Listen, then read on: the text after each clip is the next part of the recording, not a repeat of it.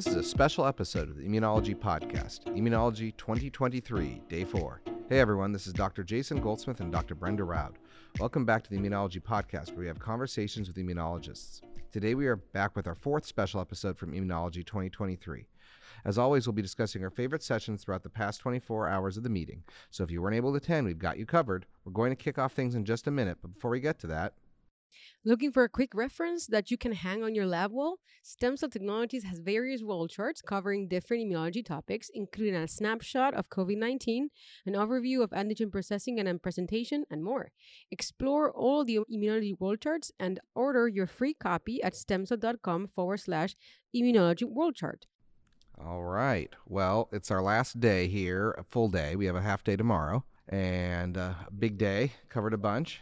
What a day. I mean, also, we had uh, our, some recordings today. We got to see a lot of people and talk to a lot of people. Yeah, so that, that'll be an episode coming out in June sometime, I think. And then we got the gala tonight, too. So, Jason, what was the highlights of the scientific sessions today for you? All right. Well, th- they're getting more condensed from day to day. We seem to be in a concentration gradient here. so I, I went to Major Symposia F on myeloid cells, and there were a couple really cool talks. There was Jessica Hammerman talked about a TLR7 overexpression mouse and presented some previous data that it had enlarged spleens and increased glomerular nephritis. Uh, and then described really as a next step that they've been identifying that there's these splenic hemophagocytes that are coming up here that are very unique to this IL 7 overexpression. And they have linked this to juvenile uh, arthritis with this spontaneous macrophage activation syndrome and seeing it there. And so that's becoming a really interesting model for that. And they're starting to get some therapeutic targets from it. In particular, IRF5 deficiency seems to protect from this. So that's kind of where they're starting to go down. So more to come, but it was cool to see. Um, Ping Lo- Loke uh, then talked about how hemolyths protect from SARS CoV 2 infection. And so, one of the interesting things in the pandemic is Africa never had the um, death rates that we're seeing in Europe and the US and other parts of the world. And wondering why. Was this underreporting? But doesn't actually look to be that way, at least not all of it. And what they found is that hemolymph infections, so hookworms, things like that, can infect via T cell act- have a protective effect via T cell activation, leading to macrophage activation. So what they see is that in the case where you have a hemolymph infection, this in mice and correlate with human data, that uh, you have more CD8 positive T cells, and these lead to an alternatively activated macrophage at 20, day 28, persistently out afterwards. And this macrophage type is better at killing um, infectious respiratory viruses. And in particular, they were able to demonstrate that alveolar macrophages are required for this effect using an intranasal ablation process where they did intranasal siRNA and really knocked out that compartment of macrophages. What was interesting is they talked about how they originally started with the wrong hemolymph model in, in mice, and one that only stayed in the intestine, and that didn't have the lung component, and they had to move to one that had the similar, you know, intestine to lung life cycle to get the effect in the lung that was protective. So that was neat just from like a model organism story. And then Paul Cubes in this talk had a talk about how uh, they're looking at resident macrophages and he was really tracking a couple different things. So once you establish that macrophages in the lungs can move across alveoli, and that wasn't known before, so he had some really cool videos of that. And also showing how monocytes can move into inflammatory areas to become macrophages. And he described in this happens in large vessels during fibrosis, liver fibrosis, and then these clusters look like giant cells, and they probably are giant cells surrounded by stellites. But this is kind of an importance of how giant cells are formed. And then this last part of his story was that there's these Kupffer cells in the liver, right? These macrophage-like cells. And there's an importance in their location near the sinusoid. And so one interesting thing is in babies, the livers don't work the same. And he was able to show that E. coli catching in liver newborns is poor, but it gets better over time. And he's able to actually link that directly to the Kupffer cells migrating and establishing residence in the sinusoids of the liver.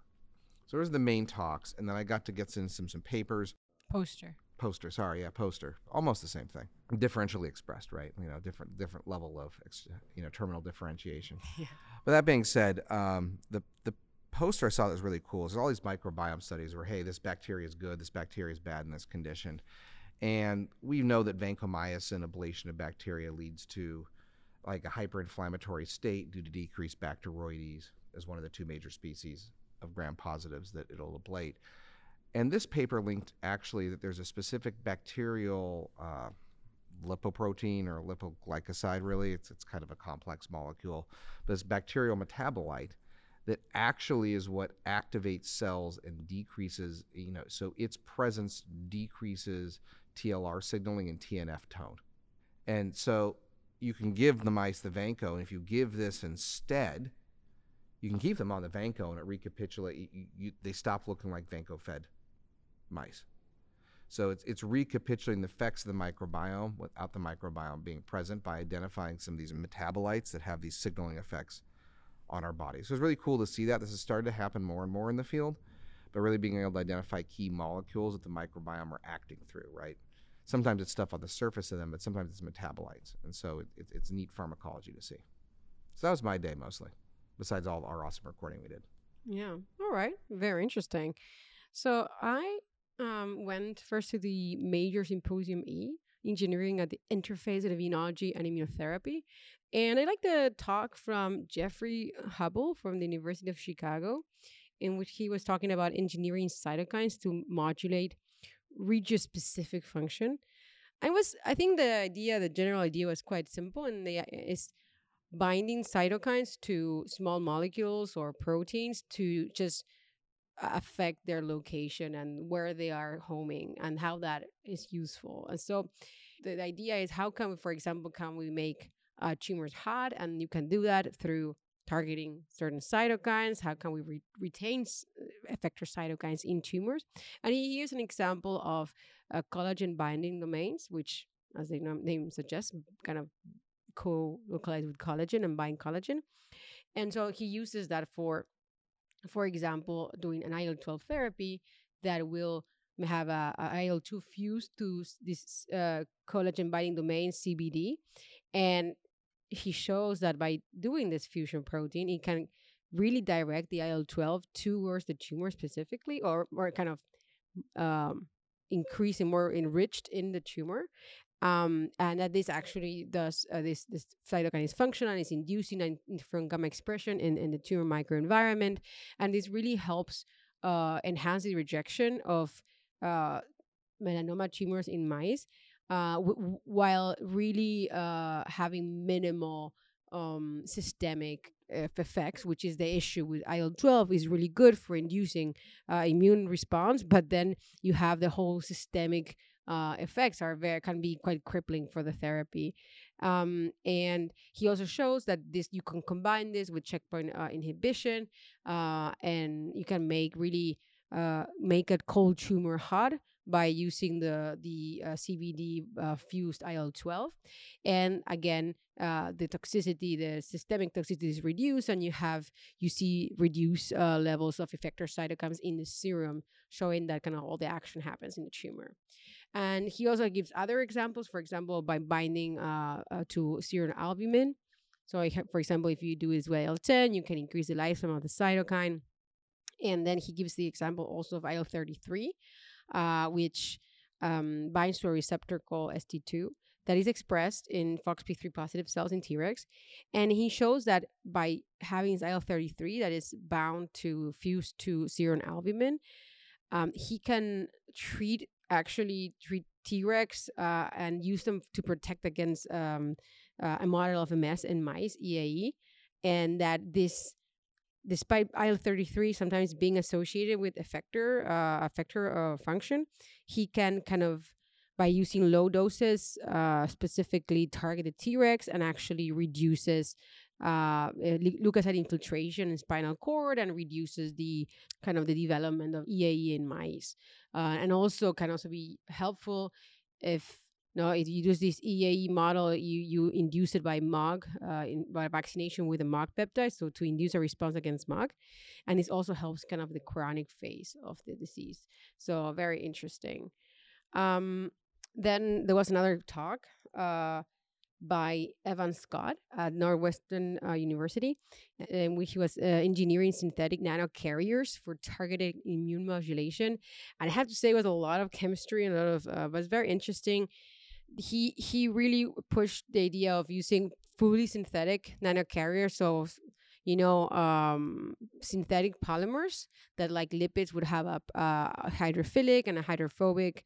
So like like um, yeah, these lipids that are used for for making like nanolipid lipid particles for for transporting uh, small molecules or peptides or whatever.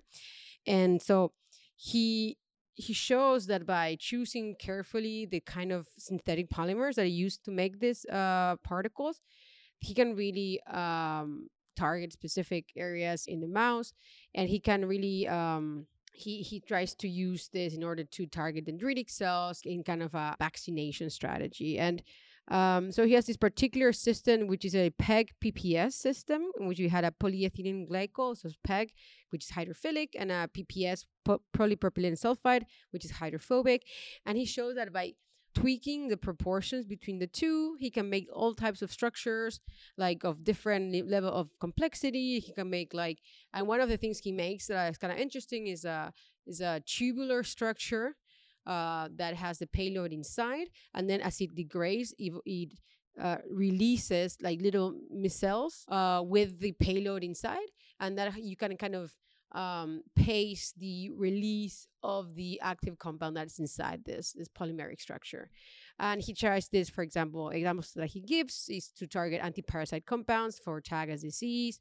Another thing that he talks about is using decoy particles to uh, when because one of the things if you have liver or uh, certain uh, macrophages they're very keen on uh, taking up these particles so he suggests that if you do a first a treatment with a decoy uh, particle and then you fill up and you put this inside these particles uh, compounds that reduce uh, pinocytosis by this this target cells then you can do a second round with your actual real compound and then all these cells are going to be kind of taken and will not uh, remove your your particle of interest from circulation and allowing it to get to the actual uh, site of of, of uh, action. So basically, was a lot of examples like this. Very interesting um, how we can choose different uh, synthetic polymers to target uh, compounds and, and, and peptides and, and antigens to different kinds of cells. And after was also the talk um, from uh, Jennifer Elisif from John Hopkins, and he was she was also talking about uh, immune stromal crosstalk, and it was a very complex uh, talk. But I think uh, the the takeaway was that she was looking into healing after tissue injury, and particularly uh, when you have uh, implants or uh, some kind of implanted uh, material, and that often the wound healing around this material is can be Im- improper, and you get scarring, you don't get proper healing. And he shows that there's this in, in includes um, senescent cells that are kind of induced by the production of IL of uh, IL seventeen by by Th17 cells, and that uh, IL seventeen by blocking IL seventeen, this seems to be a way to reduce uh, improper uh, wound healing in the case of implants. Um, and I also went then for the American the the talks for the from the American Association of uh, Transplantation. Uh, they had a symposium too, and I uh, was very interesting about the talk uh, talking about the regulation of CD8 T cells by FGL2, and this was Mandy Ford at Emory University, and she was, it was very interesting because she was looking into a particular receptor, FC gamma receptor 2B, which she shows that is expressed in CD8 cells that are uh, mediating uh, allograft rejection. And she shows that this receptor is actually uh, as, as a inhibitory receptor that has an ITIM domain. And that expression of this receptor on CD8 T cells is associated with a lower risk of rejection.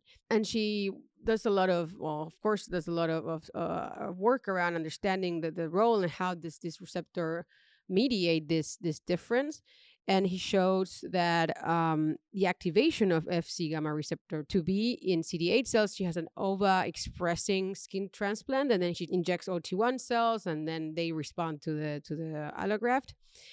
And she shows that the expression of Fc gamma receptor 2b on these cells is associated with an increased active uh, um, uh, caspase and so uh, they they kind of basically go apoptotic. So the question is, what is the ligand? So what is activating this receptor? And it seems to be uh, there's a suppressive cytokine, FGL2, which binds to this receptor, which can be secreted by FOXP3 T, uh, so by regulatory T cells. So they first look into that. Doesn't seem to be the regulatory T cells. So in the end, she shows that it's actually activated T cells themselves that are making uh, this uh, FGL2 and that they are kind of mediating their own activation. Um, so very interesting as well. So basically, she has uh, FG, FGL2 is released from the CD8 T cells, and it binds the the, the FC gamma receptor uh, to B, and this initiates uh, apoptosis in the CD8 cells. Another interesting talk uh, shows the effect of interferon beta, and so um, um, ways of modulating Treg function. This was from Paolo Crabetti at Mount Sinai. He, he was looking at inducing regulatory T cells for allograft survival.